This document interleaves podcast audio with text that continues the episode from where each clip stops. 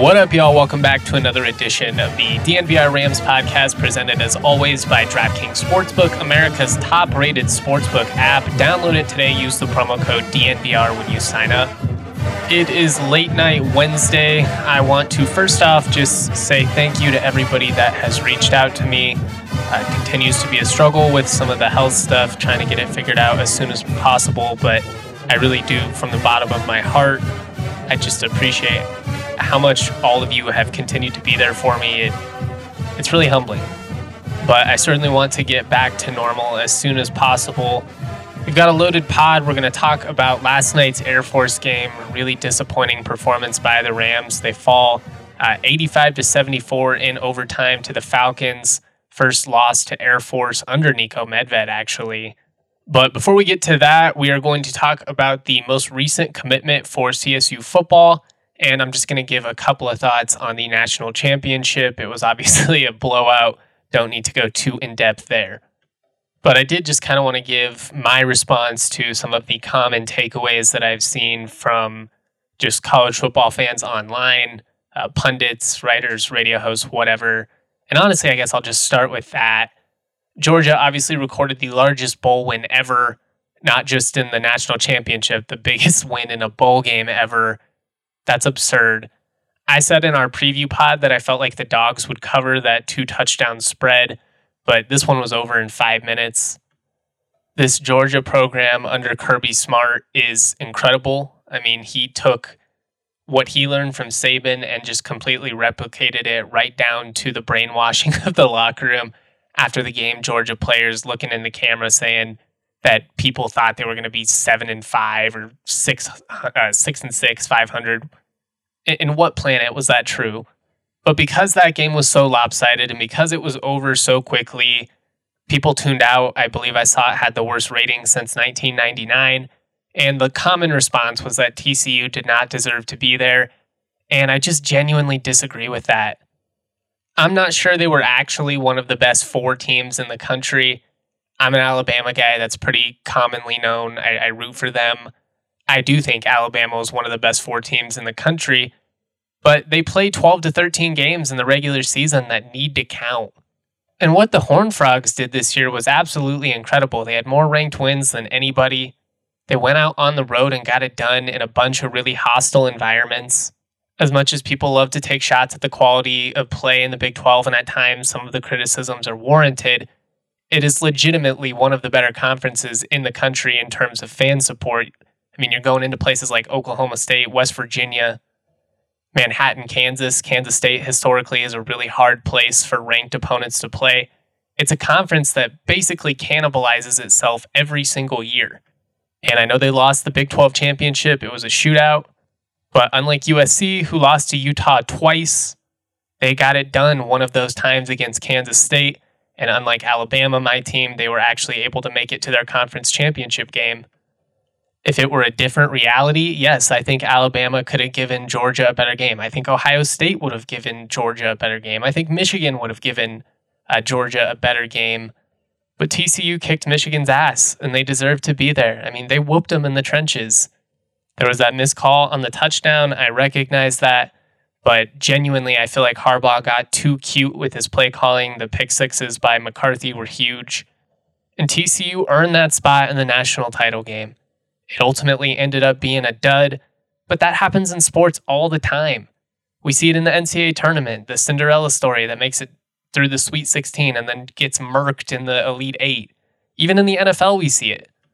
So, as disappointing as that game was, as big of a stinker as it was, I just think it's ridiculous to say that TCU didn't deserve that spot after the fact because we watched them make this incredible run and whether they were actually one of the four most talented teams, whether they were truly one of the four best teams, they earned that spot. Guess what, guys? The best teams don't always make it. I think the Detroit Lions were better than the Seattle Seahawks. I think they were better than Tampa Bay at the end of the year. They didn't make the playoffs. The season has to count for something, and far too often we overreact and come up with these hot takes based on one game and not the totality of the season. And that's just dumb to me as is the whole transitive results argument. And I understand that we all do it. I, I do it. I'm not perfect. I'm not saying I'm not guilty here as well. But the folks that are then taking this TCU Georgia game and saying, well, how bad is Michigan then? If they lost to this team, that's dumb. We watched this Michigan team. They were really, really good. And guess what? Sometimes good teams lose games. That's sports. Anyways, that's my two cents on the national championship game, all the hot takes. That game sucked. It definitely sucked, but there's going to be more of those in an expanded playoff. That's just the reality.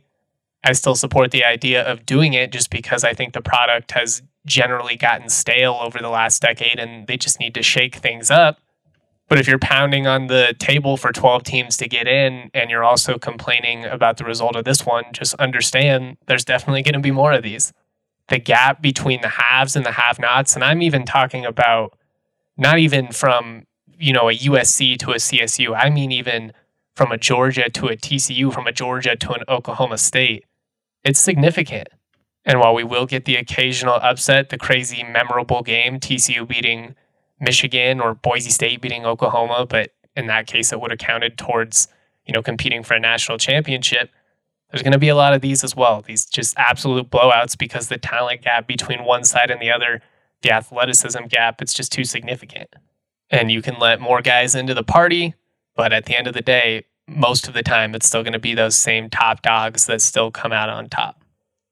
All right, let's move on. Let's talk about the latest commit for CSU football. Matt Thomas, a Rhode Island transfer defensive lineman, really intriguing guy with a lot of experience, great size. And then we will talk some hoops real quick. The NFL playoff picture is locked in, and my go to place for the wildcard round action is with DraftKings Sportsbook, an official sports betting partner of the NFL. To kick off the Super Bowl 57, new customers can bet just $5 and get $200 in free bets instantly. Plus, all new and existing customers can get a no sweat bet each day of the wildcard round this weekend. Just place any NFL bet of your choice, and if it loses, you'll get a free bet back up to $10. Action so good. Why bet on the NFL playoffs with anywhere else? I already told y'all that I backed Georgia in the national title game, so that was a win hoping to keep it up in these NFL playoffs. I, I, hate to say it, I'm a Broncos fan, but I think that the Chiefs are the smart play. The Chiefs or the Bengals, I think, are the deepest teams. I don't know. I just think the quarterback play is what it ultimately comes down to. I don't really trust that Buffalo defense without Von Miller. And much like Georgia at the end of the regular season, where they weren't covering, they were just kind of beating opponents, I feel like the Chiefs are doing the same thing. This is a team that's essentially bored with the regular season. They know that it's all about the postseason for them, somehow fell into the one seed. Feels like it's coming up. Mahomes. Anyways, download the DraftKings Sportsbook app. Use the code DNVR. New customers can place a $5 bet on the NFL and get $200 in free bets instantly only at DraftKings Sportsbook with that code DNVR. Minimum age and eligibility restrictions apply. See show notes for details. I also want to shout out Denver Health Medical, who is offering open enrollment through January 15th. Denver Health Medical Plan offers Elevate Exchange plans available on the Connect for Health marketplace with great benefits and affordable plan choices. You can also call direct at 303 602 4912, or you can sign up online at denverhealthmedicalplan.org. What's really cool is Elevate Exchange plans have options for individuals and families looking for cost effective quality health insurance for those who might not get coverage through their employer or who might be self employed and need to get coverage. I've been in that spot before. And let me tell you, nothing has been more of a wake up call of the importance of needing quality health insurance than these past couple of months and everything that I have been going through. All Elevate Exchange plans include adult dental and vision at no additional cost, which is awesome. And plus, this year they also offer lower monthly premiums than any plan currently available on the marketplace. They've also added new mental health benefits for your regular copay. Go online or give a call at 303 602 4912. One last time, open enrollment for the exchange runs through January 15th. Call today 303 602 4912 or visit www.denverhealth.medicalplan.org. Cool, cool, cool. CSU football recently picked up a commitment from Matt Thomas, a transfer out of Rhode Island, originally signed with Rutgers, actually. So maybe, you know, the, the next CJ Onyechi for this CSU defense under Freddie Banks. Six foot three, 271 pound defensive end. He has appeared in 27 games in total. 22 of them were for Rhode Island, though. That's basically where he made uh, a name for himself. It's where he saw the most playing time. Had 46 total tackles between 2020 and 2022, five and a half sacks during that time.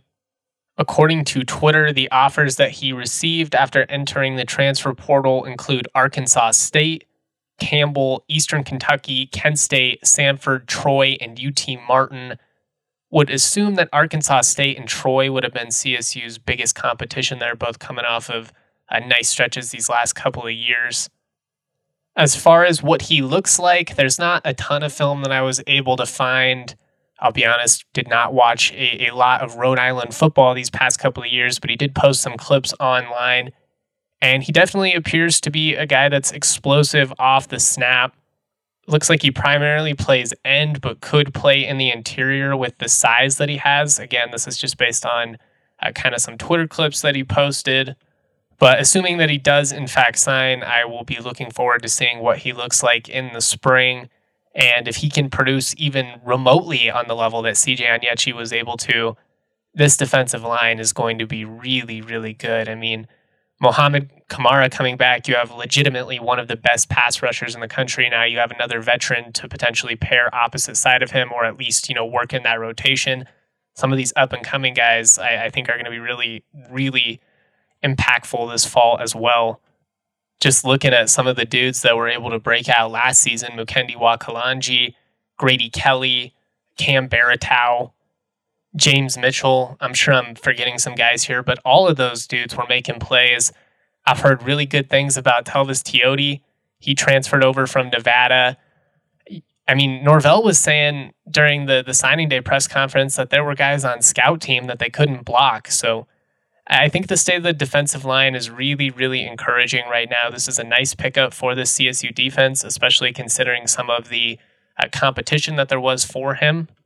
But I think adding another big veteran with size and experience is going to be really beneficial for this unit. And I'm just really excited to see what Freddie Banks can do. If you are a DNVR diehard, I published 20 predictions for 2023. They were all CSU football oriented. A lot of them were with the, the defense kind of taking that next step under Freddie Banks. I think it has the potential to be one of the better Ram defenses this century. I really do. Just looking at the explosive playmakers that they have in that front seven, and then the guys in the secondary. I mean, Chigozie Anusiem coming back is huge. Jack Howell coming back is huge. Henry Blackburn has really turned into a phenomenal safety. Aiden Hector, I mean, you can put him anywhere on the field it's a really deep group, and there are a lot of guys that haven't even scratched the surface yet. I'm really excited to see what happens with DeAndre Gill and Nier Gatqua and some of these linebackers, some of the defensive linemen that they signed in the, the 2023 cycle. The foundation of this roster is really coming together nicely, and it's why I have high hopes for this season. Again, the, the offensive line play has to improve drastically, or they're not going to be able to go anywhere. But assuming that it's even competent. You know, you don't have to be great, but assuming that they can even be competent, I think this team is back in a bowl next year. Anyways, go check out those predictions, about 2,500 words, a lot of stuff in there, some historical facts as well. I think you guys will enjoy it. Always a great time to become a DNVR diehard. You get discounts at the bar, discounted merch, and access to our premium content that is not available for everyone else. Of course, we have made a lot of our content free now and uh, viewable for all of you, which I think is really cool. But we're always going to hook up the people that support us as much as we can. I mean, whether it's sweet deals or, or premium content, I'm going to try and do some video stuff, some live stuff, uh, some Q and A type stuff. We always just want to make sure that we are supporting the diehards and these prediction series, not just for the Rams. We did them for every single beat: Nugs, Avs, Broncos, Buffs, and Rockies. Of course, go check all those out. Also, keep your eyes out later this week. I'm going to have Titans punter Ryan Stonehouse on the show. Really looking forward to it. We're going to talk about his record breaking season. We're going to talk about how he just continually gets overlooked and disrespected for some reason. It makes absolutely no sense to me, but I'm really looking forward to getting his perspective. So, again, keep your eyes out for that one as well. But the time has come. We have to talk about this disappointing loss from CSU men's basketball against Air Force last night. I was covering the game remotely. Again, I I want to be back in Moby so desperately. I going absolutely stir crazy. Um, we'll have it figured out as soon as we can. 85 to 74, the Falcons closed on a 6 0 run. You know, bad performances happen, but I think there's a couple of trends with this team that are very alarming. Starting with the rebounding, I mean, they just get punked on the glass on a nightly basis, and it, it really, really kills them. Air Force finished plus 14, 39 to 25. They had 12 offensive rebounds, twice as many as CSU, resulting in 14 second chance points, also twice as many as CSU. It just feels like the majority of the roster has no interest in even attempting rebounding or looking for the ball, boxing out, going for loose balls.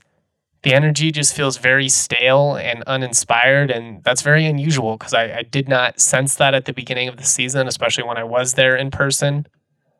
I don't know if it's just from this tough stretch, if this team kind of has their confidence rattled or what it is, but they have to find a way to be more resilient in these tough games. They just do not seem to respond well to, you know, metaphorically getting punched in the face. When teams bring the fight to them, when they consistently attack, it just kind of feels like the Rams they kind of roll over, especially if things aren't going great on the offensive end. I've talked about that a lot this year. You have to be mature enough to not let how you are playing offensively impact you on the defensive end. That's what makes San Diego State so great year in and year out. A lot of the time, they're pretty pedestrian offensively, but it's that defense. The defense always keeps them in it. And this group has stretches where they play good defense, but it's just not consistent. It hasn't been consistent all year not sure what it's going to take to get that to click for some of these guys, but if they don't, they're just not going to win, especially not in a conference as deep as the Mountain West. Some more takeaways. Clearly, they're feeling the loss of Roddy defensively on the glass. I do think the Jacob Jennison preseason injury was far more impactful than most realize. He, according to all accounts, was having a phenomenal offseason, was in line to start and unfortunately caught another bad break. He's had a few of those in his young career. I hope at some point we're able to see him out there healthy. Obviously, they expected Josiah Strong to be a much more impactful transfer than he has been.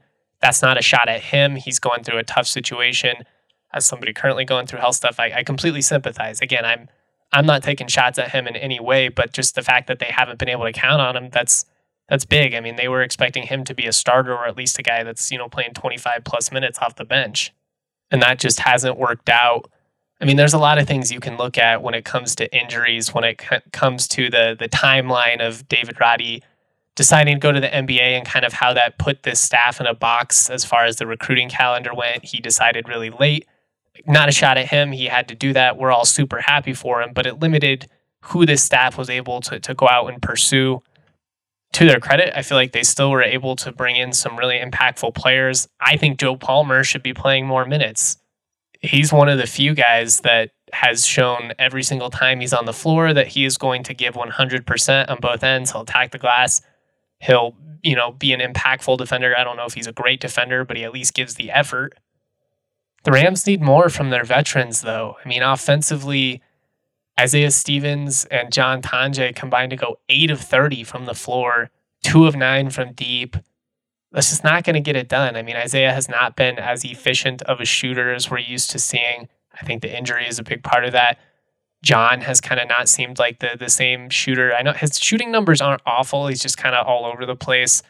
It's not the shooting. It's it's more the driving in one on four without really a plan. I mean, he had five turnovers in this one just feels like a lot of uncharacteristic mistakes from veteran basketball players that we've seen for a long time now demonstrate high IQ and it's just odd. It's just been an odd stretch for this whole team. I'm not trying to throw any one individual under the bus because there's been things that uh, everyone needs to improve on. I mean, Cartier's a bucket, 23 points, 9 of 11 from the floor, currently the most efficient scorer in the entire conference if he keeps this up, he's going to be an all Mountain West player. He's got to bring more on the glass. He's got to bring more as a rim protector. Not saying he's got to be Shaq out there, but be Pierce Hornung and just give all the effort that you can on that floor. And I know it makes you tired and you might maybe you're not as impactful on the offensive end, but I would take three, four less buckets of a game if they could just defend the paint better. And again, it's not on him, it's on some of the guards. I mean, Air Force runs this Princeton offense really well, particularly for how inexperienced they are. A lot of freshmen, a lot of sophomores on that team. But to give up 42 points in the paint at some point, that's just on lack of effort and communication. You've got to get better on these switches, have to have active hands. Just do something to muck it up and stop giving them so many uncontested looks at the hoop, particularly when you're a team that has more size. I mean, it's not going to be very often that CSU's the bigger squad, but in this particular matchup, they are. And you never would have guessed it just looking at the box score. I don't know. I still have faith in some of these guys that we've seen play over the years. I mean, I'm I'm not going to be down on Isaiah Stevens because of you know a, a tough shooting night. That's asinine. I still have faith in this staff. I mean, their resume it, it's proven at this point. But the frustration from the fans is warranted. This group has got to find a way to respond. You don't want this to go down as a lost season or just one that does not matter at all. But losing to Air Force before you have to go to UNLV and then play San Diego State is certainly not an ideal spot to be in. We'll see. I mean, the squad has surprised us a couple of other times this season. Maybe you get the the St. Mary's type fight, but they've they've got to find a way to respond. They've got to find a way to be more resilient, and they've got to find a way to box out and start putting together a better effort on the glass because I'm about to call Nico Carvacho and see if he can be out there with a mustache and a wig. I think that's probably it. I don't really see the sense in dragging on and on here. We'll see how the squad is able to respond against UNLV on Saturday night. Big game for the Rams, big opportunity to potentially steal one to get everybody feeling better again. But this was a really disappointing home loss. Really, the only way to say it. All right, that's all I have for this one. Shout out to all of you. You make my dreams come true. Stay safe, stay warm out there. Much love, y'all. Peace.